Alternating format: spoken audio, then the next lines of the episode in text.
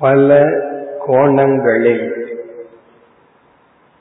யமதர்மராஜா நாம் யார் என்ற சொல்லுக்கு பொருளை கொடுத்து நான் என்ற சொல்லிற்குள் எந்த ஒரு அழியாத தத்துவம் இருக்கின்றதோ அந்த நான் அழியாத அறிவு சுரூபமான தத்துவமே இந்த உலகத்துக்கு ஆதாரமாக இருக்கின்ற பிரம்மன் என்ற ஐக்கியத்தை கூறிக்கொண்டு வருகின்றார்.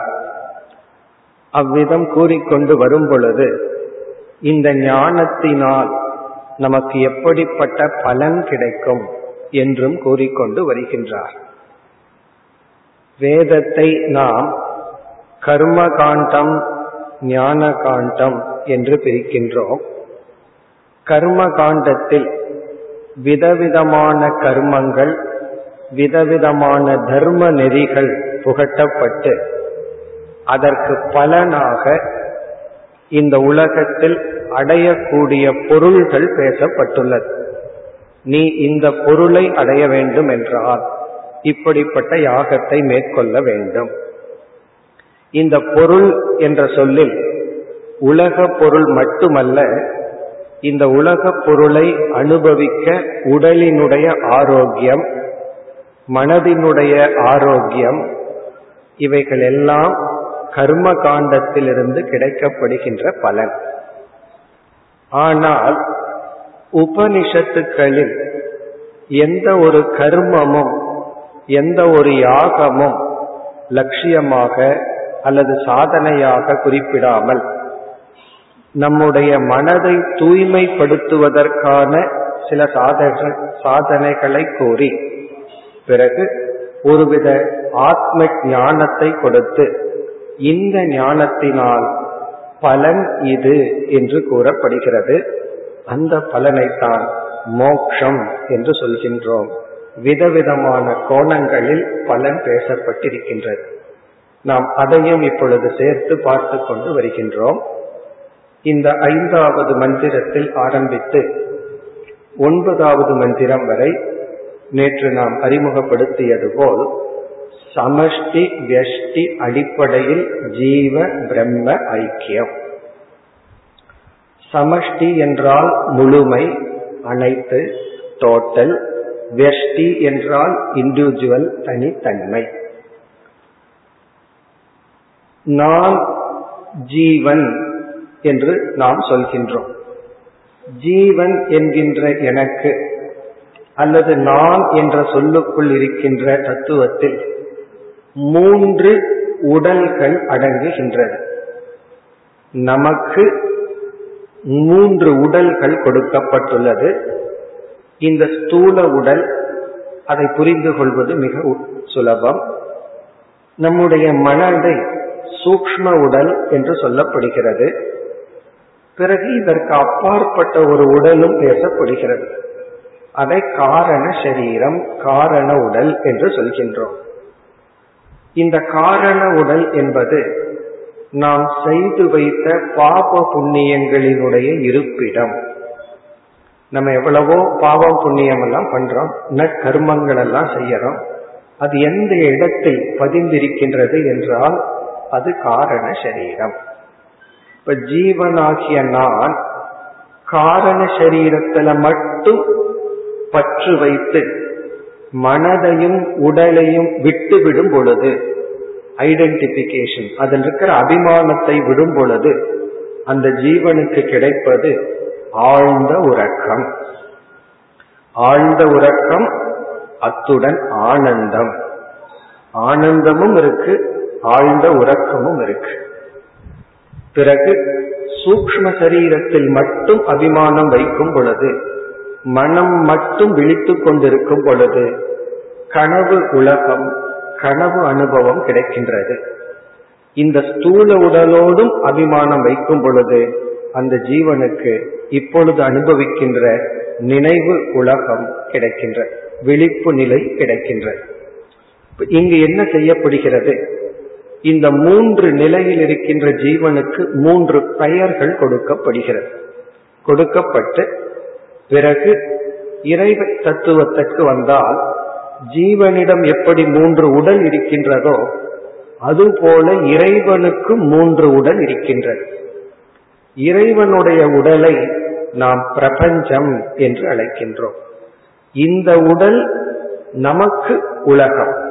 இறைவனுக்கு உடல் எது என்றால் இந்த உலகமே பகவானுடைய உடல். இப்ப பகவானுக்கு இதே போல மூன்று உடல் இருக்கின்றது. காரண உடல். பகவானுடைய காரண சரீரத்தை நாம் மாயை என்று சொல்கின்றோம். பிறகு பகவானுடைய சூக்ஷ்ம உலகம் ஒன்று இருக்கிறது. பகவானுடைய ஸ்தூல உலகம் தான் நாம் பார்த்து அனுபவிக்கின்ற இந்த உலகம். இப்ப இந்த மூன்றையும் நாம் பார்க்க போகின்றோம். அதில் இந்த ஐந்தாவது மந்திரத்தில் ஜீவன் காரண சரீரத்தில் மட்டும் அபிமானித்து இருக்கும் பொழுது அவனுக்கு பிராஜ்யன் என்று பெயர். பிறகு மாயையோடு மட்டும் இருக்கின்ற இறைவனுக்கு ஈஸ்வரன் சொல்லலாம் அல்லது அந்தர்யாமி என்று சொல்லலாம். ஈஸ்வரன் அல்லது அந்தர்யாமி இந்த இரண்டும் ஒன்றுதான். அதாவது எந்த ஒரு அறிவு சொரூபம் எந்த ஒரு கான்சியஸ் என்டிட்டி அறிவு சொரூபம் ஒரு காரண சரீரத்திற்கு ஆதாரமாக இருக்கிறதோ அதே அறிவு சொரூபம் காரண உலகத்திற்கும் ஆதாரமாக உள்ளது அல்லது மாயைக்கும் ஆதாரமாக உள்ளது. மாயைக்கும் ஆதாரமாக உள்ள பிரம்மனும் காரண சரீர உடலுக்கு ஆதாரமாக இருக்கின்ற ஆத்மாவும் ஒன்று. இதுதான் இங்கு உபதேசம். இந்த மந்திரத்தை பார்த்தால் ய இமம் மத்வதம் வேத ஆத்மானம் ஜீவமந்திகாத் ஈசானம் பூதபவ்யஸ்ய ந ததோ விஜுகுப்சதே ஏதத் தது இங்கு யம தர்மராஜா ஜீவனுக்கு ஒரு லட்சணம் கொடுக்கின்றார். ஜீவன் என்பவன் யார் என்றால் மத்வதம். மத்வதம் என்றால் கர்ம பலனை அனுபவிப்பவன் ஜீவன். ஜீவனுக்கு பல கோணங்கள்ல லட்சணம் கொடுக்கலாம். இங்கு ஒரு லட்சணம் வந்து கர்ம வினையை அனுபவிப்பவன். மனிதன்கிற ஜீவன் கர்ம வினையை உற்பத்தியும் செய்து அனுபவித்துக் கொண்டும் இருக்கின்றான் மிருகங்கள் போன்ற ஜீவர்கள் அந்த ஜென்மத்தில் கர்ம வினையை அனுபவித்து உடலை விடுகின்றார்கள்.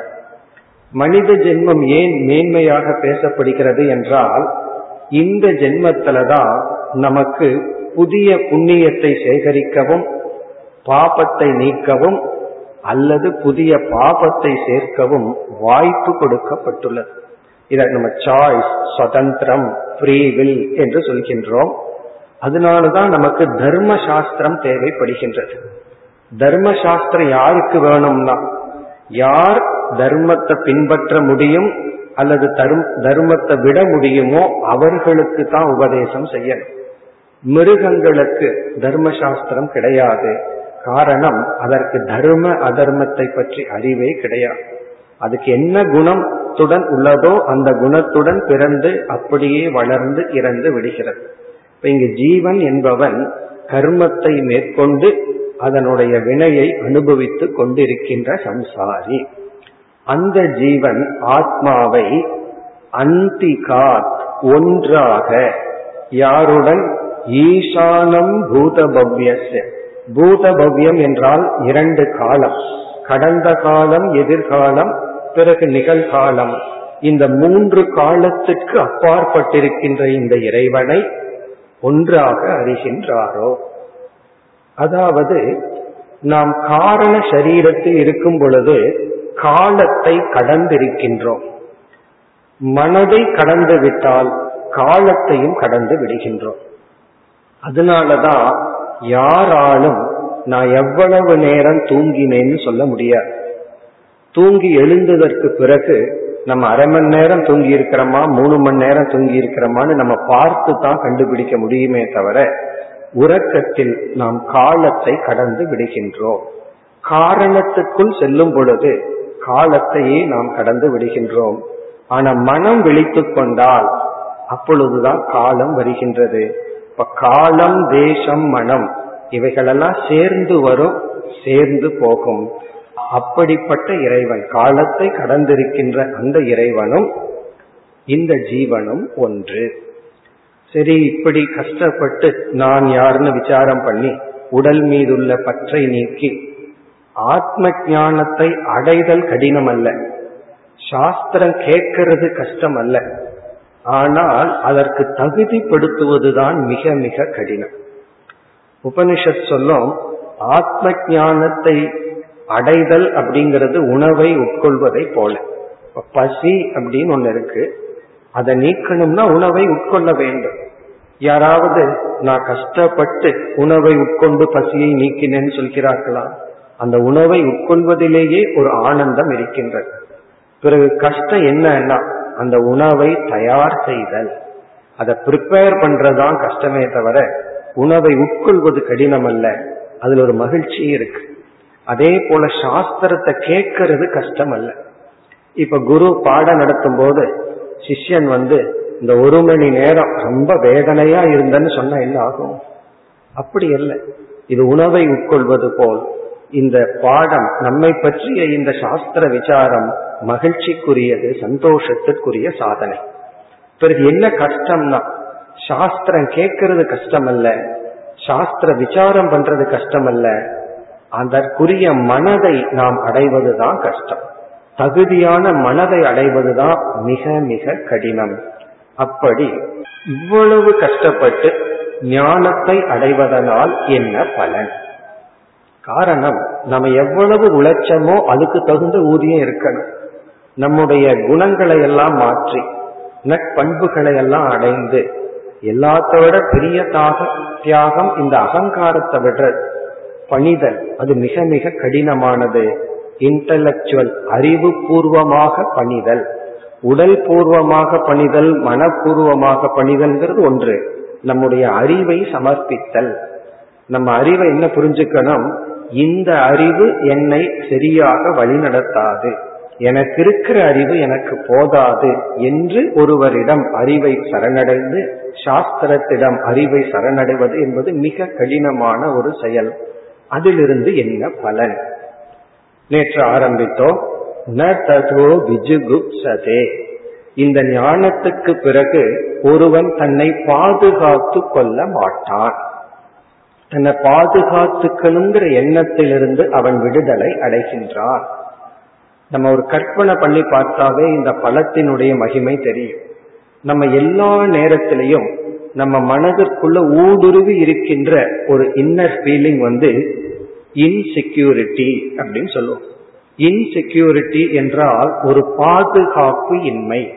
ஐ எம் நாட் ப்ரொடெக்டட் எனக்கு ஒரு பாதுகாப்பு வேண்டும் என்கின்ற ஒரு உணர்வு எல்லாருடைய மனதிலும் தொடர்ந்து இருக்கின்றது. நமக்கு சந்தேகம் வரலாம். அது எனக்குத்தான் இருக்கு பணம் இல்லை. பணம் இருக்கிறவங்களுக்கு அந்த இருக்காதே அப்படின்னு சொன்னா அவங்க மனதை போய் பார்த்தா பணம் இல்லாதவர்களை காட்டிலும் பணம் இருப்பவர்களுக்கு இந்த உணர்வு கொஞ்சம் அதிகமாகவே இருக்கும். காரணம் பணம் இல்லாதவன் உடலை மட்டும் பாதுகாத்தா போதும். பணம் இருக்கிறவன் பணத்தையும் சேர்த்து பாதுகாக்கணும் புகழ் இல்லாதவனுக்கு புகழை பாதுகாக்க வேண்டிய அவசியம் இல்லை. அப்படி எதெல்லாம் இந்த உலகத்துல நம்ம அடையிறோமோ அது பாதுகாப்பு இன்மையை நீக்காது. மேலோட்டமா ஒரு செக்யூரிட்டி அது நமக்கு கொடுக்கும். ஆனால் மனதில் உள்ள அந்த ஒரு பயத்தை அது நீக்காது. எனக்கு பாதுகாப்பு இல்லை என்கின்ற பயத்தை எந்த ஒரு பொருளும் நீக்காது. எந்த ஒரு தவமும் நீக்காது. அதனாலதான் அசுரர்கள் எல்லாம் பெரிய தவம் செய்தவுடன் பகவான் வந்து காட்சியளிக்கிற அளவு தவம் செய்து விடுவார்கள். இப்ப பகவான் முன் தோன்றிவிட்டார். அவங்க கேட்கிற முதல் கேள்வி மரண பயத்திலிருந்து வருகின்ற கேள்வி. எனக்கு இப்படி மரணம் வரக்கூடாது அப்படி மரணம் வரக்கூடாது. அப்ப அந்த தவம் என்ன செய்ததுன்னா அவர்களுக்குள் இருக்கின்ற மரண பயத்தை பாதுகாப்பின்மை என்பதை எந்த தவமும் நீக்கவில்லை. பிறகு அவர்கள் நினைத்துக் கொள்கிறார்கள் என்னுடைய புத்திக்குட்பட்டு இப்படி எல்லாம் கேட்டன்னா நான் மரணமடையாமல் இருப்பேன் என்று. ஆனால் நம்ம கதையில பார்க்கிறோம் அவ்விதம் இருப்பதில்லை. இவ்விதம் ந விஜுகுப்சதேனா என்னை நான் பாதுகாக்க வேண்டிய அவசியம் இல்லை என்கின்ற அந்த இன்செக்யூரிட்டி பாதுகாப்பின்மை என்கின்ற உணர்வு நம்மிடமிருந்து சென்று விடும் இந்த உணர்வை நீக்க ஆத்ம ஞானம் ஒன்றுதான் உபாயம். ஆத்ம ஞானத்தை தவிர வேறு எதுனாலையும் மனதில் உள்ள பாதுகாப்பின்மையை நீக்க முடியாது. இந்த ந ததோ விஜுகுப்சதேங்கிறதுக்கு இனி ஒரு பொருளும் உண்டு. பல பொருள்கள் வேறொரு பொருளை பிறகு பார்ப்போம். இங்க இனி ஒரு பொருள் நம்முடைய இனி ஒரு விதமான சம்சாரம் நான் மற்றவர்களால் ஏற்றுக்கொள்ளப்பட வேண்டும் என்கின்ற ஒரு உணர்வு. இதுவும் ஒரு விதமான சம்சாரத்தினுடைய வெளிப்பாடு. இதை நம்ம ஆங்கிலத்துல வந்து வேலிடேஷன் அப்படின்னு சொல்லுவோம். வேலிடேஷன்னா என்னை ஏற்றுக்கொள்ள வேண்டும். என்னை மற்றவர்கள் ஏற்றுக்கொள்ள வேண்டும் என்று. இதுலேயே ஒரு ரகசியம் என்னை நான் ஏற்றுக்கொள்ளாத காரணத்தினால்தான் நான் மற்றவர்களிடமிருந்து ஒரு வேலிடேஷன் ஒரு அக்செப்டன்ஸ் அதை தேடிக்கொண்டு இருக்கின்றேன் என்னைக்கு எனக்கே ஒரு செல்ஃப் வேலிடேஷன் என்னையே நான் ஏற்றுக்கொள்கின்றேனோ செல்ஃப் அக்செப்டன்ஸ் வருகின்றதோ அப்பொழுது இந்த உலகமே என்னை ஏற்றுக்கொள்ள வேண்டாம் என்கின்ற துணிவு நமக்கு வரும். இதுதான் உண்மையான துணிவு. இந்த துணிவு இந்த சக்தி எதனால் கிடைக்கும்? ஆத்ம ஞானத்தினால் தான் கிடைக்கும். வேற எந்த தவமும் உடல் பலத்தை கொடுக்கும். பிறகு கொஞ்சம் தியானம் செய்தால் குவிக்கின்ற திறனை மட்டும்தான் அந்த தியானம் கொடுக்கும். அசுரர்களுக்கு குவிக்கின்ற திறன் மட்டும்தான் கிடைச்சது.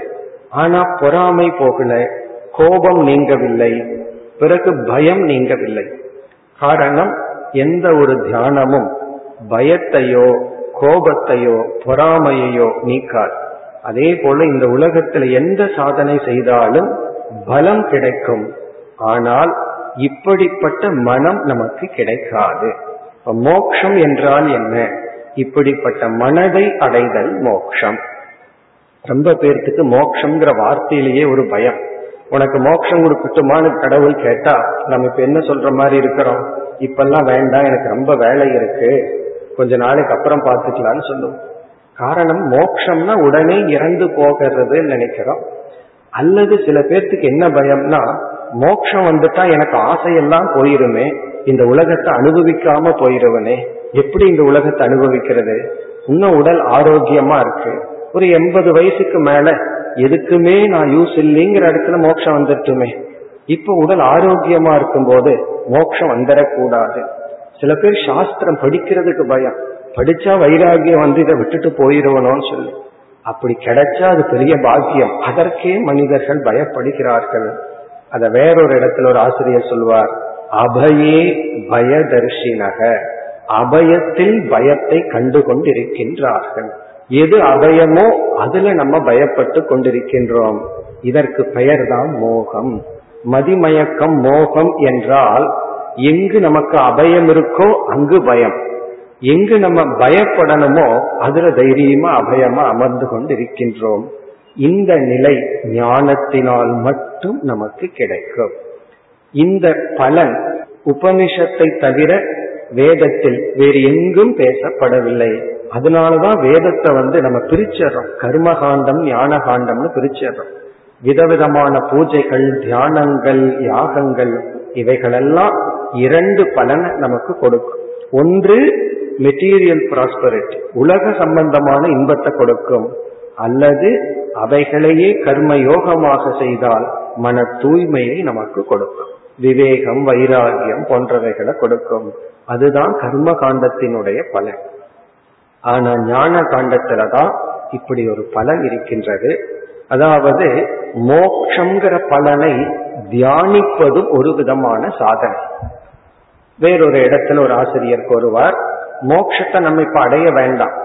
தற்காலிகமா தியான காலத்தில் ஒரு இருபது நிமிடம் இந்த பலன் எனக்கு இருப்பதாக தியானிப்போம்னு வையும் தியானித்தால் அப்பொழுது ஒரு பாதுகாப்பு இன்மை என்கின்ற ஒரு நிலையிலிருந்து விடுதலை அடைஞ்சு பார்ப்போம். இது வந்து நம்ம ஆக்ட் பண்றோம். உண்மையிலேயே நம்ம அடையல. அடைஞ்ச மாதிரி கற்பனை பண்றோம். பிறகு இந்த கற்பனை என்ன செய்யும்னா ஞானத்தை அடைய நம்மை உற்சாகப்படுத்தும். அதைத்தான் கீதையில வேறொரு இடத்துல பகவான் கூறுவார். பதிமூன்றாவது அத்தியாயத்தில் தத்துவ ஞான அர்த்த தர்ஷனம். இது ஒரு வேல்யூவா சொல்றார். தத்துவ ஞானத்தினுடைய அர்த்தம்னா பிரயோஜனம். தர்ஷனம்னா அதை தியானத்தில் பார்த்தல். இது ஒரு முக்கிய பண்பாகவே பகவான் உபதேசிக்கிறார். ஒரு விதமான தியானம் மோக்ஷங்கிற பலன் எங்கெல்லாம் எப்படியெல்லாம் சொல்லப்பட்டுள்ளதோ அது நமக்கு இருப்பது போக போல ஒரு பாசாங்கு செய்தல். அங்கேயும் நம்ம ஏமாத்திக்கிறோம் தான் இருந்தாலும் ஒரு ஆக்ஷன் அந்த பொய்மையே நமக்கு ஒரு விதமான இன்பத்தை கொடுக்கும்னா உண்மையிலேயே அந்த மனதை நாம் அடைந்தால் எப்படி இருப்போம்? இப்ப மோக்ஷ லட்சணம் மிக மிக முக்கியம். அதனாலதான் ஒரு ஜீவன் வந்து முதலில் முடிவு செய்ய வேண்டியது சாத்திய ஞானம். எது சாத்தியம்ங்கிற ஞானத்தை தான் ஃபர்ஸ்ட் ஒரு ஜீவன் முடிவு செய்ய வேண்டும். அதையே முடிவு செய்யல அப்படின்னா அவனால் எப்படி சாதனையை தொடர முடியும்? ரொம்ப பேர்த்துக்கு உனக்கு என்ன வேண்டும் அப்படின்னு கேட்டா அது அவர்களுக்கே தெரியாது. நம்ம பல பேர்த்திடம் வாட் யூ வாண்ட்னு கேட்டிருக்கோம். உனக்கு என்ன வேணும்னு? வாட் ஐ வாண்ட்னு கேட்டதே இல்லை. எனக்கு என்ன வேணும்னு கேட்டதில்லை. இப்படித்தான் ஆரம்பிக்க வேண்டும். அது வந்து முதல் நிச்சயம். ஜீவன் செய்ய வேண்டிய இரண்டாவது நிச்சயம் சரியான லட்சியத்தை சாத்தியத்தை முடிவை இலக்கை நிச்சயம் செய்துவிட்டால் அதற்குரிய சரியான பாதையையும் நிச்சயம் செய்ய வேண்டும். அதை சாதன ஞானம் என்று சொல்கின்றோம். சாதன ஞானம்னா இந்த சாத்தியத்துக்கு இந்த இலக்குக்கு இந்த கோல் அதற்கு இதுதான் மீன்ஸ் இதுதான் பாதைன்னு முடிவு பண்ணணும். நம்ம இந்த உலகத்துல பார்க்கிறோம் இந்த இரண்டு இடத்தில் குழப்பம் இருக்கு. சாத்திய நிச்சயத்திலும் குழப்பம் இருக்கு. சாதன நிச்சயத்திலும் குழப்பம் இருக்கின்றது. அதனாலதான் உபனிஷத் வந்து அடிக்கடி மோட்ச பலனை கூறிக்கொண்டே வருகிறது. மோக்ஷத்தினுடைய மோட்சம் என்கின்ற பலனை பல கோணத்தில் உபனிஷத் கூறுவதனுடைய நோக்கம் நமக்கு சாத்திய நிச்சயத்தை காட்டுவதற்காக. உன்னுடைய அல்டிமேட் கோல் உன்னுடைய இறுதியான இலக்கு இதுதான். இடையில எத்தனையோ லட்சியங்கள் இருக்கலாம்.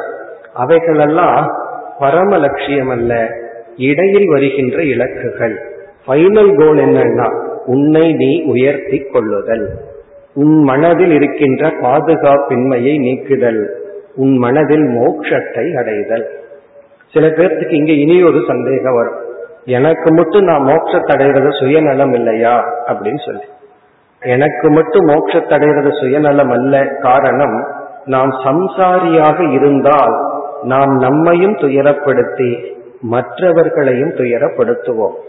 மோட்சத்தை அடைஞ்சாதான் நாம் முழுமையாக நம்மையும் துயரப்படுத்த மாட்டோம் மற்றவர்களையும் துயரப்படுத்த மாட்டோம். அப்போ உலகத்திற்கு உண்மையான ஒரு பெரிய நன்மையை செய்ய வேண்டும் என்றால் நாம் மோட்சத்தை அடைதல். அதனாலதான் சில ஞானிகள் இந்த உலகத்துக்கு என்ன கான்ட்ரிபியூஷன் பண்றாங்கிறது நமக்கு விளங்காது. அவர்களுடைய பிரசன்ஸ் அவர்களுடைய மனமே இந்த உலகத்தை பேலன்ஸ் பண்ணிட்டு இருக்கு. அது நமக்கு ஆரம்பத்தில் விளங்காது. ஆகவேதான் இடையிடையே யம தர்மராஜா ஞான பலனை கூறிக்கொண்டு வருகின்றார். இனி மேலும் ந ததோ விஜுகுப்சதேங்கிற வாக்கியம் வரப்போகின்றது. அதற்கு வேறொரு பொருள் இருக்கின்றது. அதை அங்கு பார்ப்போம். இனி அடுத்த மந்திரத்திற்கு செல்கின்றோம். ஆறு ஏழு இந்த இரண்டு மந்திரங்களில் மீண்டும் ஜீவ பிரம்ம ஐக்கியம். இந்த ஐக்கியம் எப்படி செய்யப்படுகிறது என்றால் ஜீவனாகிய நாம் காரண சரீரத்திலிருந்து நம்முடைய ஐடென்டிபிகேஷன் அபிமானத்தை நம்முடைய மனது வரை செலுத்துகின்றோம். மைண்ட் வரை சூக்ம சரீரம் வரை அபிமானிக்கும் பொழுது அந்த ஜீவனுக்கு தைஜசன் என்று பெயர். இந்த ஜீவனுக்கு ஒரு பெயர் தைஜசன். தைஜசன் சொன்னா நான் கனவு கண்டு கொண்டு அல்லது மனதில் மட்டும் அபிமானத்தை வைத்து இந்த உடல்ல அபிமானத்தை வைக்கவில்லை என்றால் அந்த எனக்கு தைஜசன்னு பேர். இனி அதே போல இறைவன். நமக்கு ஒரு மனம் இருக்கு. இறைவனுடைய மனம் என்ன? இறைவனுடைய சூக்ஷ்ம உலகம் என்ன? இறைவனுடைய சூக்ஷ்ம உடல் என்ன என்று கேட்டால் நம்முடைய அனைத்து மனமும் இறைவனுடைய மனம். இந்த சூக்ஷ்ம பிரபஞ்சமே அவருடைய சூக்ஷ்ம உடல். இப்ப இறைவன் வந்து பிரம்மன் என்ற தத்துவம் மாயையோடு மட்டும் அபிமானம் வைக்கும் பொழுது அந்த ஈஸ்வரனை ஈஸ்வரன் சொல்லலாம் அந்தர்யாமின்னு சொல்லலாம்.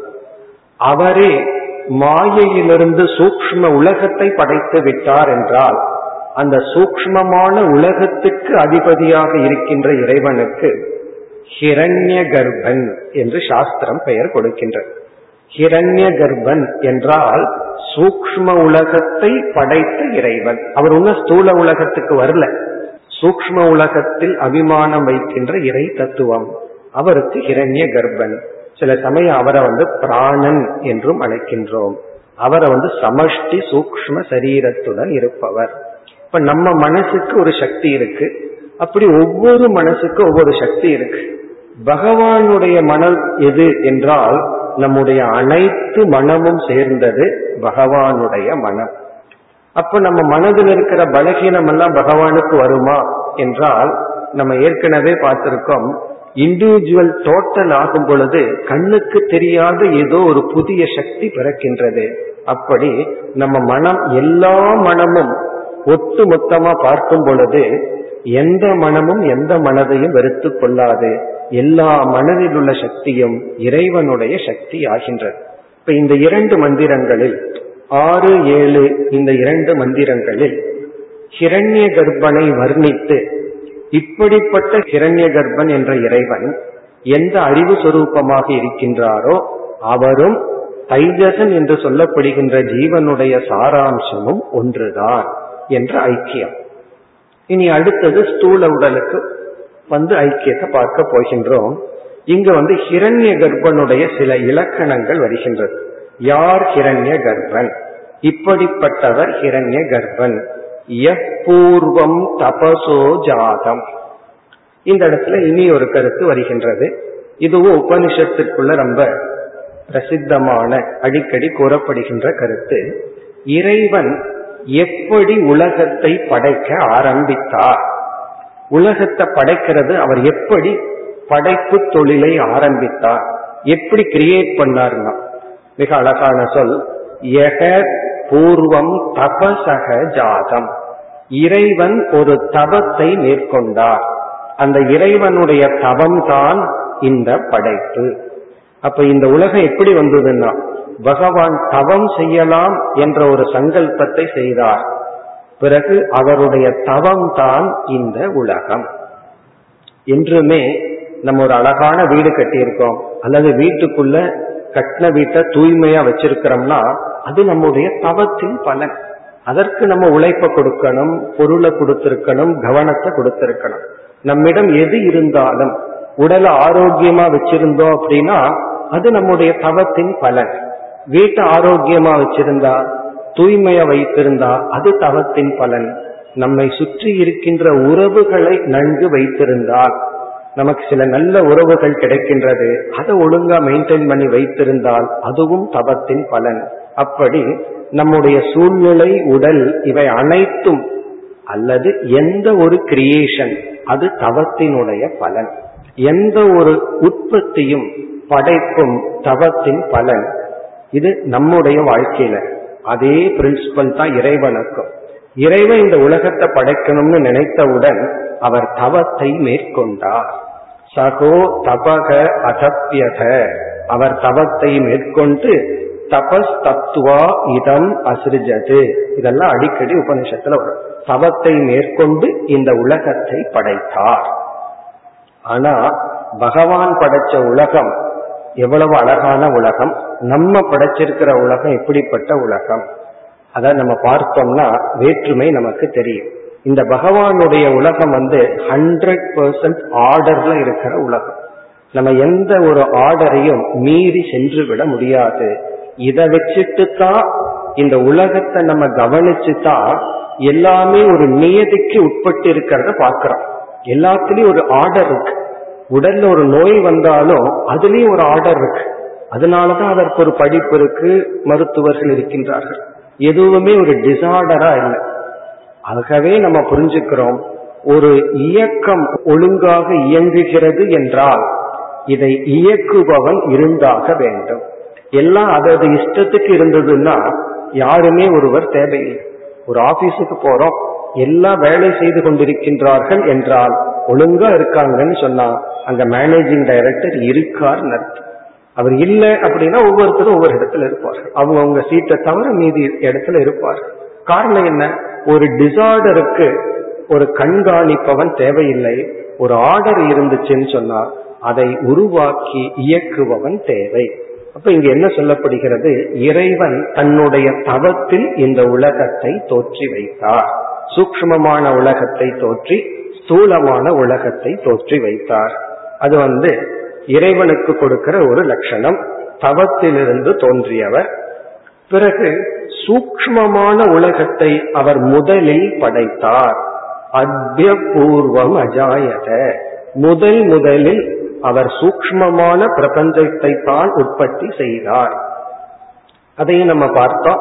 ஒருவர் வரைகின்றார் என்றால் முதல்ல மனசுல வரைஞ்சிருவார். அதுக்கு பிறகுதான் ஸ்தூலமா வரைவார். அப்படி இறைவன் முதல் முதலில் தோற்றி வைத்தது சூக்மமான உலகம் சூக்மமான பஞ்சபூதங்கள் பிறகு ஸ்தூலமான உலகத்தை தோற்றி வைத்தார்.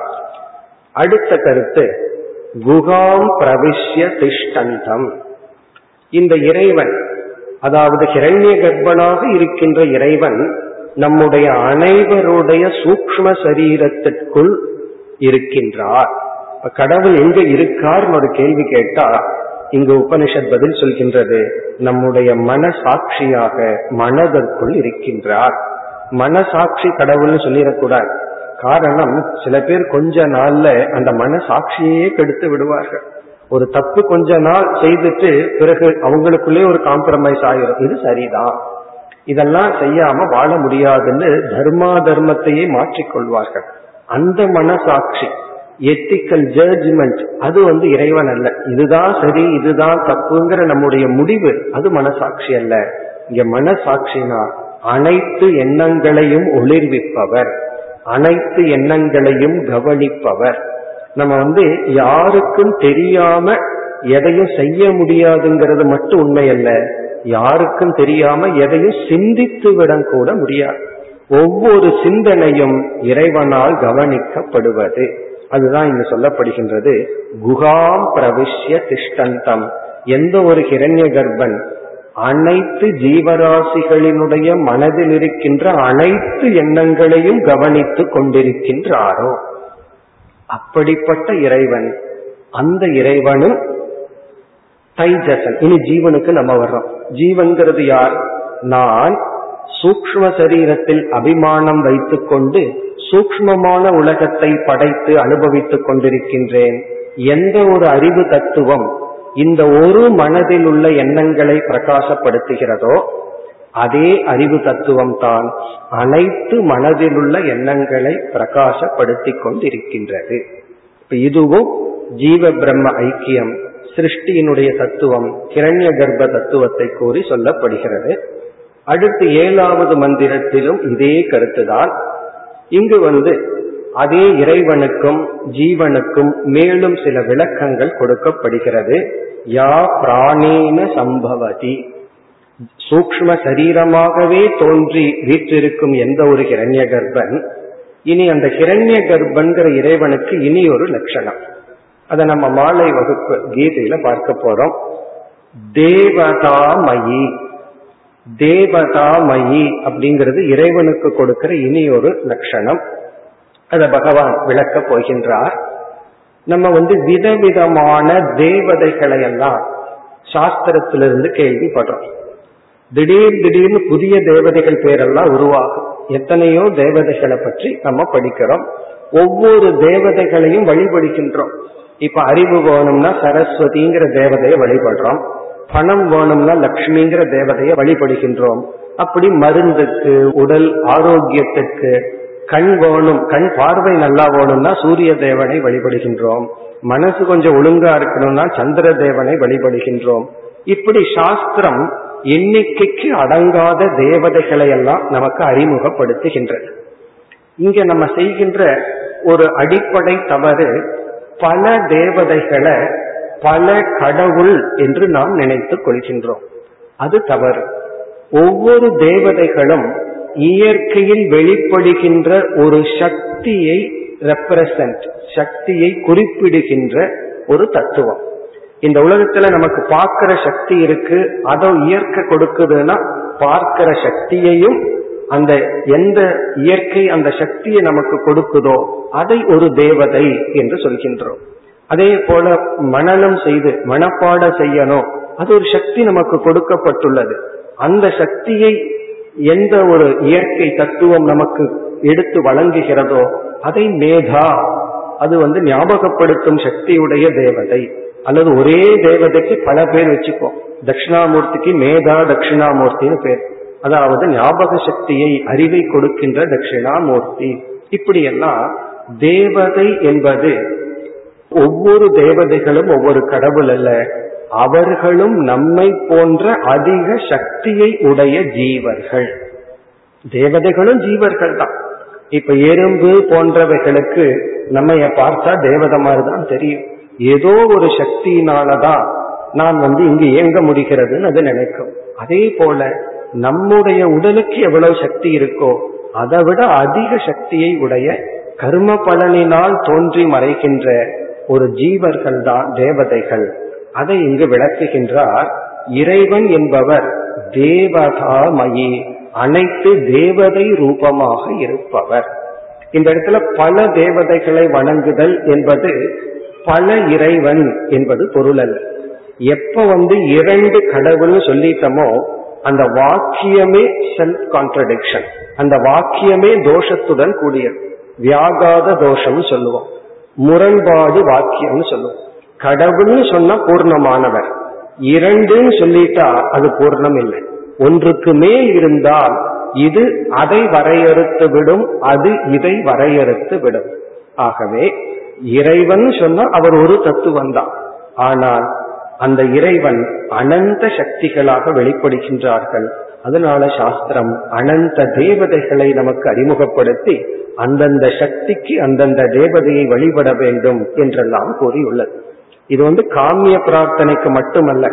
உபனிஷத்திற்குள்ள போய் பார்த்தோம்னா உபனிஷத் மாணவர்களும் பத்ரம் கர்ணேபி தேவாகா காதுல நல்லதை கேட்க வேண்டும் கண்களில் நல்லதை பார்க்கணும் எல்லாம் அந்தந்த தேவதைகளிடம் வேண்டுகின்றார்கள். இப்ப இந்த மாணவனும் அந்தந்த தேவதைகளிடம் மோட்சத்துக்காக ஆரோக்கியத்தை கேட்கின்றார்கள். இப்ப தேவதைகளிடம் நம்ம பிரார்த்தனை பண்ணலாம். ரெண்டு பர்பஸுக்கு மோட்சத்துக்காக அல்லது போகத்துக்காக. இன்பத்துக்காகவும் தேவதைய பிரார்த்தனை பண்ணலாம் அல்லது மோட்சத்துக்காகவும்.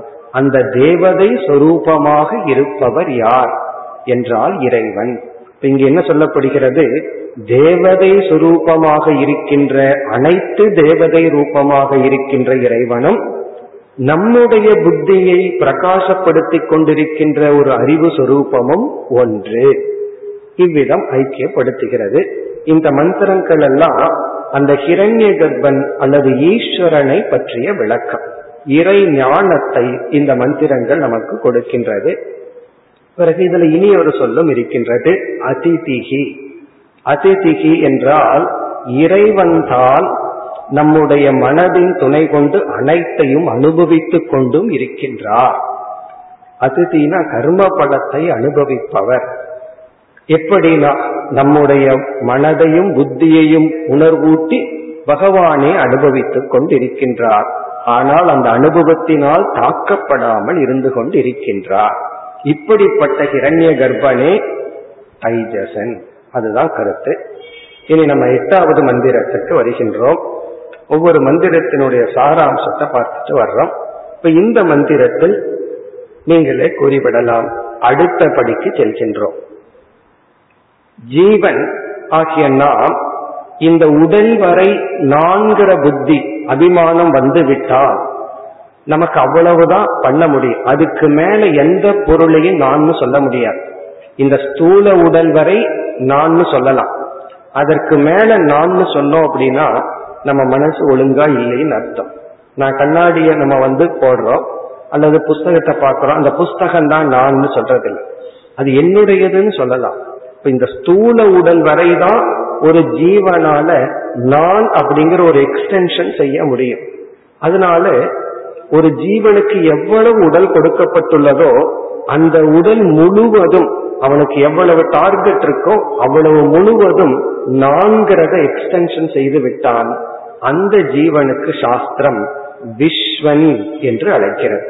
விஸ்வன்னா டோட்டல் அர்த்தம். அவன் எவ்வளவு தூரம் அனாத்மாவை உடலை நான் சொல்ல போறதுக்கு வாய்ப்பு இருக்கோ அவ்வளவு தூரம் போயிட்டான்னு அர்த்தம்.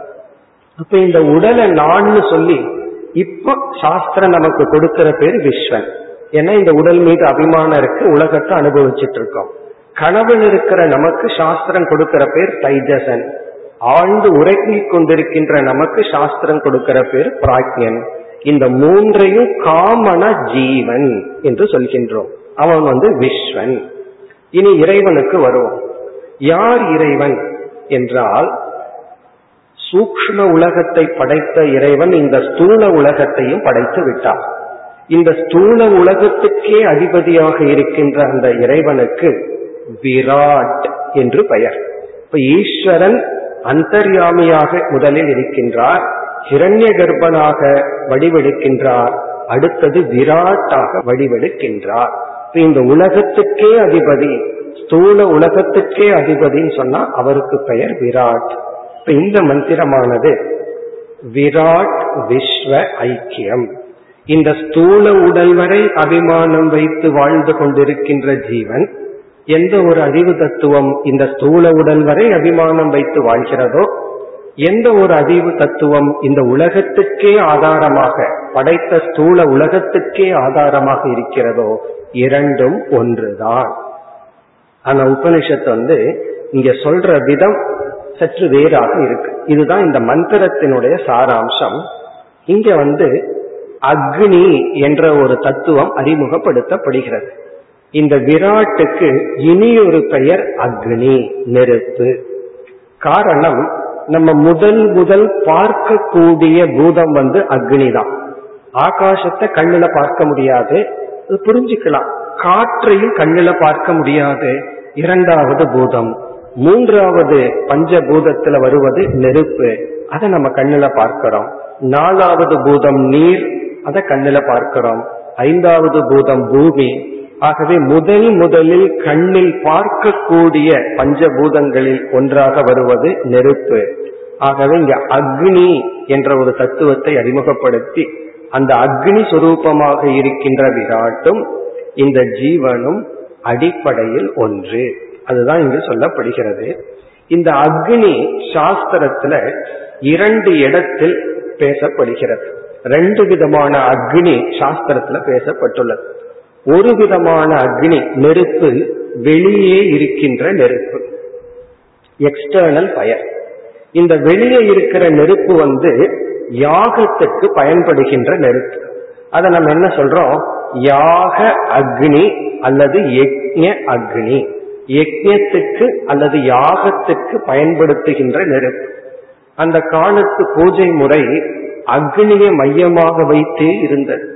அக்னிஹோத்திரம் அல்லது எந்த ஒரு யாகமும் எந்த ஒரு பூஜையும் நெருப்பு இல்லாமல் இருக்காது. அதனாலதான் ஒருவன் இல்லறத்துக்கு சென்று அப்போ வீட்டுல வந்து யாகத்திற்கு நெருப்பை மூட்டினால் அந்த நெருப்பு இருபத்தி நாலு மணி நேரம் அதுல நெருப்பு இருந்துட்டே இருக்கணும். அவன் எப்ப அந்த நெருப்பை அணைக்கலாம்னா? ரெண்டே அக்கேஷன் ஒன்று வந்து அவன் துறவரத்துக்கு செல்லும் பொழுது இனிமேல் நான் எந்த யாகத்தையும் செய்யவில்லை என்று இறைவனை வணங்கி அந்த நெருப்பை அணைக்கின்றான். இரண்டாவது அக்கேஷன் அவன் இறந்து விடும் பொழுது அந்த நெருப்பிலிருந்து அவனுடைய உடலை எரிக்கின்றார்கள். இது வந்து யாக அக்னி. இந்த யாக அக்னி எதற்குனா நம்ம சில மாத்திரைகள் ரொம்ப கசப்பா இருந்தா என்ன செய்கின்றார்கள்? அதுல மேல வந்து ஒரு இனிப்பை தடவி கொடுக்கின்றார்கள். அந்த இனிப்பை சாப்பிட வைக்கிறது அந்த கம்பெனி அல்லது டாக்டர்னுடைய வேலை அல்ல. அந்த இனிப்புக்காக மாத்திரையை சாப்பிட்றது இல்லை மாத்திரையை சாப்பிட்றதுக்காகத்தான் அந்த இனிப்பு இருக்கின்றது. அதே போல கர்மகாண்டத்தில் வேதத்தில் எத்தனையோ காமிய கர்மங்கள் எல்லாம் சொல்லப்பட்டிருக்கு. இந்த இதை செஞ்சா யாகத்தை செஞ்சா இந்த பலன். இதெல்லாம் எதற்குனா வைராகியம் என்கின்ற பரம லட்சியத்தை அடைவதற்காக. ஒருவனுடைய மனதுல ஆசை மிக அடர்ந்து இருக்கும் பொழுது அவன் இடத்துல போய் ஆசைய விற்றுன்னு சொன்னா அவனுக்கு முதல்ல வர்றது கோபம்தான் வரும். எதுக்கு நான் ஆசையை விடணும் என்று சொல்வான். இப்போ ஆசையை விடுன்னு யாரு யாருக்கு அட்வைஸ் பண்ண கூடாது ஆசையே லாஜிக் இல்லாம வருது. அவர் இடத்துல போய் ஆசையை விடுன்னு சொன்னா கோபம் தானே வருது. அதுவும் லாஜிக் இல்லாம தான் அப்ப அந்த ஆசையை நெறிப்படுத்துன்னு தான் சொல்லணும். அதைத்தான் வேதமானது செய்கிறது. யாரு சொன்னாலும் இவன் ஆசையை விட மாட்டான். நம்ம சொன்னாலும் விட மாட்டான். ஆகவே அந்த ஆசைய தர்மத்தின் மூலமாக அனுபவி என்று வேதம் நமக்கு வருகின்றது. அப்படி செய்கின்ற கர்மிகள் இந்த யாக அக்னியை காப்பாற்றுவார்கள். கருமிகள்னு சொன்னா யாகம் செய்து புண்ணியத்தை அடைந்து இந்த உலக இன்பத்தையோ மன தூய்மையையோ அடைய விரும்புகின்ற கருமிகள். கர்மினா ரிச்சுவல் பூஜை போன்ற யாகங்களை செய்பவர்கள். அவர்கள் இந்த அக்னியை காப்பாற்றுவார்கள். பிறகு இரண்டாவது விதமான ஒரு அக்னி. முதல் அக்னி வந்து யாகம் செய்வதற்கு முக்கிய காரணமாக இருக்கின்ற அக்னி. இரண்டாவது நெருப்பு வந்து ஜாடராக்னி என்று சொல்லப்படும். ஜாடராக்னி அல்லது வைஸ்வானர அக்னி. வைஸ்வானர அக்னி அல்லது ஜாடர அக்னி. இந்த அக்னி என்னவென்றால் நம்ம வயிற்றுக்குள் இருக்கின்ற உஷ்ணம். நம்ம வயிற்றுல உஷ்ணம் இருக்கு. அதனாலதான் எவ்வளவு இட்லி சாம்பார உள்ள ஊத்துனாலும் என்ன ஆகுதுன்னா அந்த உஷ்ணம் என்ன பண்ணுது? கொஞ்ச நேரத்துல அது ஒர்க் பண்ணி காலி பண்ணி உஷ்ணமே இல்லாம இருக்கும் பொழுது நம்ம எவ்வளவு உணவை உட்கொண்டாலும் அந்த உணவு ஜீரணிக்காது. அப்போ வயிற்றில் இருக்கிற இந்த அக்னி இருக்கே ஜீரணிக்கும் சக்தி அது ஒரு ஹீட்டை ப்ரொடியூஸ் பண்ணி ஒரு அக்னி நமக்குள்ள இருக்கு. இந்த தொண்ணூத்தி எட்டு நாலு அந்த டிகிரி ஒரு ஹீட் நம்ம உடம்பில் இருக்கல்லவா அது வந்து முக்கியமான இடத்துல குடிகொண்டிருப்பது நம்முடைய வயிற்றில தான். அந்த தீ அந்த நெருப்பானது உணவை ஜீரணிக்க வைக்கின்றது. இப்ப இந்த அக்னியை யார் பாதுகாப்பார்கள் என்றால் அதை இங்க யம தர்மராஜா கூறுகின்றார் யார் தியானம் செய்கின்றார்களோ யார் தியானம் உபாசனை போன்ற சாதனையில் ஈடுபடுகிறார்களோ அவர்கள் வயிற்றுக்குள் இருக்கின்ற அக்னியை பாதுகாக்கின்றார்கள் போற்றுகின்றார்கள் வழிபடுகின்றார்கள். இந்த வயிற்றுக்குள் இருக்கிற அக்னியை வழிபடுவதுன்னா என்னன்னா முறையான உணவை கொடுக்கின்றார்கள். நம்ம வயிற்றை நம்ம ரெஸ்பெக்ட் பண்ணணும்னு என்ன அர்த்தம்னா சில பேர்த்துக்கு வந்து வயிறுங்கிறது ஒரு டஸ்ட்பின் மாதிரி குப்பை தொட்டி மாதிரி. இது மீதி இருக்கு என்ன பண்ணலாம்னா வெளியே கொட்டினா அது வேஸ்ட் அப்படின்னு வாயில கொட்டி விடுவார்கள். காரணம் என்னன்னா அவர்கள் லாஜிக் பேசுவார்கள். அன்னத்தை வந்து வேஸ்ட் பண்ண கூடாது அப்படின்னு சாஸ்திரம் சொல்லி இருக்கு அப்ப அளவா செய்யலாமேனா ஏதோ கொஞ்சம் அதிகமா செஞ்சுட்டு அதனால சாப்பிட்டுக்கிறேன். சாஸ்திரம் இனி ஒண்ணு சொல்லுது. இந்த அன்னமய கோஷமான உடலையும் துன்புறுத்த கூடாது இந்த உடலையும் பாதுகாக்கணும்னு சொல்லுது. அப்ப யார் தியானம் செய்கின்றார்களோ உபாசனை செய்கின்றார்களோ அவர்கள் வயிற்றில் உள்ள அக்னியை விரதத்தின் மூலமாக பாதுகாக்கின்றார்கள். இதனுடைய பொருள் உணவு கட்டுப்பாடு இருந்தால்தான் தியானம் செய்ய முடியும். நமக்கு சந்தேகம் இருந்தா எவ்வளவு சாப்பிடவுமோ அதை விட ரெண்டு மடங்கு சாப்பிட்டு தியானத்தில் அமர்ந்து பார்ப்போம். உடனடியே நமக்கு பலன் தெரியும். நம்மால் அது செய்ய முடிகிறதா இல்லையான்னு சொல்லி தியானம் மட்டுமல்ல அறிவுபூர்வமா ஏதாவது சிந்திக்கணும்னாலும் கூட இந்த ஜாடகாக்னியை நாம் பாதுகாக்க வேண்டும். அதான் சொல்வார்கள். மத்திய பிரதேசம் காலியா இருந்தா தான் உத்தரப்பிரதேசம் வேலை செய்யும். மத்திய பிரதேசம்னா வயிறு. அது காலியா இருந்தா தான் உத்தரப்பிரதேசம்ல நம்முடைய புத்தி அது ஒழுங்காக வேலை செய்யும். அதாவது உபாசகர்கள் தியானம் செய்பவர்கள் தன்னுடைய வயிற்றில் உள்ள அக்னியை பாதுகாக்கின்றார்கள். அப்படின்னா முறையான உணவு ஒழுக்கத்தை எடுத்துக் கொள்கின்றார்கள் என்றெல்லாம் கூறி இந்த அக்னி தத்துவமாக இருக்கின்ற விராட்டும் இந்த விராட் எல்லா இடத்திலும் இருக்கார். அவர் அக்னி ரூபமாக இருக்கின்றார். அந்த விராட்டும் இந்த ஜீவனும் ஒன்று விஸ்வனும் ஒன்று. அதுதான் இங்கு சொல்லப்படுகிறது. விராட் விஸ்வ ஐக்கியம். விராட்னு சொன்ன அக்னி அதுதான் இங்கு எப்படி சொல்லப்படுகிறது என்றால் இந்த வெளியே இருக்கிற அக்னி அந்த காலத்துல எப்படி எடுப்பார்கள்னா இரண்டு மரக்கட்டைகளை வைத்து உராய்வதன் மூலம் மறைந்திருக்கின்ற பாஹ்ய அக்னியை வெளிக்கொண்டு வருவார்கள். அரண்யோர் நிகிதோ ஜாத வேதாகா அப்படித்தான் மந்திரம் ஆரம்பிக்கின்றது. இரண்டு மரக்கட்டைகளுக்குள் ஜாத வேதாகனா இருக்கின்ற நெருப்பு. இங்க நெருப்பு அப்படின்னு சொன்னா இந்த நெருப்பை வந்து நம்ம விராட் என்று புரிந்து கொள்ள வேண்டும். அதை எப்படி கவனமாக மரியாதையுடன் எடுக்கின்றார்களோ. அதனாலதான் நம்ம சம்பிரதாயத்துல அக்னிக்கு மரியாதை கொடுக்க வேண்டும் சொல்வார்கள். அக்னிய வாயில உதக்கூடாது அக்னி மீது எச்சில் படக்கூடாது அக்னி வந்து இறை சொரூபம் என்று சொல்வார்கள். அது நம்முடைய சம்பிரதாயமாக இருந்த இந்த அக்னியை எப்படி பாதுகாக்கின்றார்கள்? யாகம் செய்பவர்கள் இல்லறத்தார்கள். இந்த அக்னியை எப்படி பாதுகாக்கிறார்கள் அப்படிங்கிறதுக்கு ஒரு உதாகரணம் கொடுக்கின்றது. கொடுக்கிறார். யம தர்மராஜா கர்ப்ப இவ சுப்ருதோ கர்ப்பிணிபிகி கர்ப்பிணி பெண்ணானவன் எப்படி தன்னுடைய வயிற்றில் இருக்கின்ற கர்ப்பத்தில் அதாவது குழந்தையை பாதுகாக்கின்றாளோ? இப்போ ஒருவர் வந்து கர்ப்பத்தை அடைந்து விட்டால் அதற்கு பிறகு அவளுடைய மனதை பார்த்தால் அனைத்து செயல்களும் அனைத்து சிந்தனைகளும் அவள் உட்கொள்கின்ற அனைத்து உணவும் அந்த கர்ப்பத்துக்கு பாதுகாப்பாக இருக்க வேண்டும் என்ற அடிப்படையிலேயே தான் அமையும். அந்த காலம் முழுவதும் கர்ப்பிணியினுடைய மனதில் எப்படி இந்த கர்ப்பமானது பாதுகாக்கப்பட வேண்டும் என்ற உணர்வுடன் வாழ்கின்றார்களோ அதுபோல் உபாசகர்களும் யாகம் செய்பவர்களும் அக்னியை பாதுகாக்கின்றார்கள். இந்த கர்ப்பிணிங்கிறது எக்ஸாம்பிள் அதுபோல் யார் யாகம் செய்பவர்களும் தியானம் செய்பவர்களும் அக்னியை போற்றுகின்றார்கள். அக்னி தான் முதலில் பிரத்யட்சமாக தோன்றிய தேவதைன்னு சொல்வார்கள். ஆகவே அக்னியையே இறைவனாக வழிபடுகின்றார்கள்.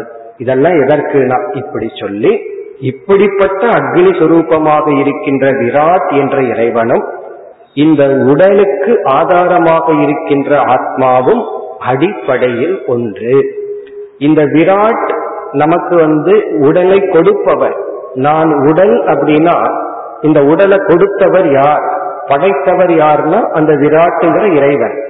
இந்த உடலுக்கு ஆதாரமாக இருக்கின்ற ஆத்மா நான் என்று நாம் சிந்தித்தால் அந்த விராட்டும் விராட்டினுடைய ஆத்மஸ்வரூபமும் இந்த உடலினுடைய ஆத்மஸ்வரூபமும் ஒன்று என்று இந்த ஸ்லோகங்களில் யம தர்மராஜா ஜீவ பிரம்ம ஐக்கியத்தை இவ்விதம் செய்கின்றார்.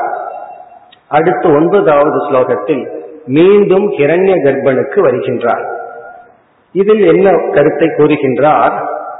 எல்லா தேவதைகளும் இறைவனுக்கு பயந்தே அந்தந்த காரியத்தை செய்து கொண்டு இருக்கின்றது இதுவும் உபனிஷத்துல கூறப்படுகின்ற ஒரு முக்கியமான கருத்து. எல்லா தேவதைகளும் தங்களுடைய வசமின்றி பயந்து காரியத்தை செய்கின்றது. எதக உதேதி சூரியக? அஸ்தம் எத்திர கச்சதி. சூரியன் அந்த இறை தத்துவத்திற்கு பயந்து உதிக்கின்றது. சூரியன் அந்த இறை தத்துவத்திற்கு பயந்து அஸ்தமனம் ஆகின்றது இதனுடைய சாராம்சம் இந்த உலகத்தில் நடைபெறுகின்ற அனைத்து நியதியும் இறைவனுடைய கட்டுக்குள் உட்பட்டது. நாம ஒரு லா நாம் ஒரு லா அண்ட் ஆர்டரை உருவாக்கணும்னா உருவாக்கியவர்களே அதை மீறுவார்கள். ஆனா இறைவன் உருவாக்கிய அந்த நியதியை இறைவன் உட்பட யாராலும் மீறிவிட முடியாது. இதுவும் ஒரு ஜீவன் புரிந்து கொள்ள வேண்டிய ஒரு பெரிய ரகசியம். நம்ம வந்து சுலபமாக நம் அறிவை கொண்டு ஒருவரை ஏமாற்றி விடுகின்றோம். குறைவா உழைத்து அதிக பலனை பெற்றார். அப்ப நம்ம என்ன நினைச்சுக்கிறோம்? நான் வந்து நியதியை மாற்றி விட்டேன் நான் வந்து குறைவான உழைப்பை கொடுத்து அதிகமாக ஊதியத்தை பெற்று விட்டேன் அப்படின்னு சொல்லி நம்ம இந்த கர்ம தத்துவத்தையே மாற்றி விட்டதா நினைக்கிறோம். உண்மையை சொல்லி அடைய வேண்டிய ஒன்றை பொய் சொல்லி அடைந்து விடுகின்றோம். மேலோட்டமா பொய் சொன்னா நமக்கு கிடைச்சத மாதிரி இருக்கு. அப்ப நம்ம நினைக்கிறோம் பொய்யினால் இதை நான் அடைந்தேன். எல்லாத்துக்கும் வர ஒரு பெரிய சந்தேகம் எல்லாம் பொய் சொல்கிறார்கள் ஏமாற்றுகிறார்கள் அவர்கள் நல்லா இருக்கிறார்களே. உண்மையை சொல்ற நான் நல்லா இல்லையே. ஆகவே அந்த உண்மைக்கு ஏதாவது வேல்யூ இருக்கா என்பது எல்லாருடைய சந்தேகம். இங்கு யம தர்மராஜா சொல்றார் பொய் சொல்லி அவர்கள் வெற்றியை அடைந்தார்கள் அப்படிங்கிறது நம்முடைய ராங் ஜட்ஜ்மெண்ட் நம்ம தப்பா முடிவு பண்ணிட்டோம். பொய் சொல்லி அவர்களுக்கு பணம் கிடைச்சிருக்கு கொஞ்ச நேரம் இன்பமா இருக்கிறார்கள். அதுதான் வெற்றி. அதற்கு பிறகு அவர்களுடைய மனம் எந்த அளவு பாதிக்கப்படுகிறது அந்த பொருளே அவர்களுக்குரிய பலனை எப்படி கொடுக்கின்றது இதையெல்லாம் நம்ம தீர்க்கமா பார்க்கவில்லை. மேலோட்டமா பார்க்கிறோம். ஆகவே அந்த முடிவுக்கு வருகின்றோம். இங்கு யம தர்மராஜா கூறுவது எந்த ஒரு இறை நியதியும் யாராலும் மீறி சென்று விட முடியாது. அப்படிப்பட்ட இந்த உலகத்தையே நடத்தி நியந்தாவாக இருக்கின்ற இறைவன் இறைவனுக்குள் எந்த ஒரு அறிவு தத்துவம் இருக்கின்றதோ அதே அறிவு தத்துவம் ஜீவஸ்வரூபமாகவும் உள்ளது. இதுதான் இந்த பகுதியினுடைய சாராம்சம். இவ்விதம் ஒன்பது மந்திரங்களில் இப்படிப்பட்ட கருத்துக்கள் வந்தது. இனி அடுத்த மந்திரத்தில் யமதர்மராஜா வேறு கருத்திற்கு வருகின்றார். நாளை நாம் பார்ப்போம் ॐ पूर्णमधः पूर्णमिधं पूर्णात् पूर्णमुदच्छते पूर्णस्य पूर्णमादाय पूर्णमेवावशिष्यते ॐ शान्ति शान्ति शान्तिः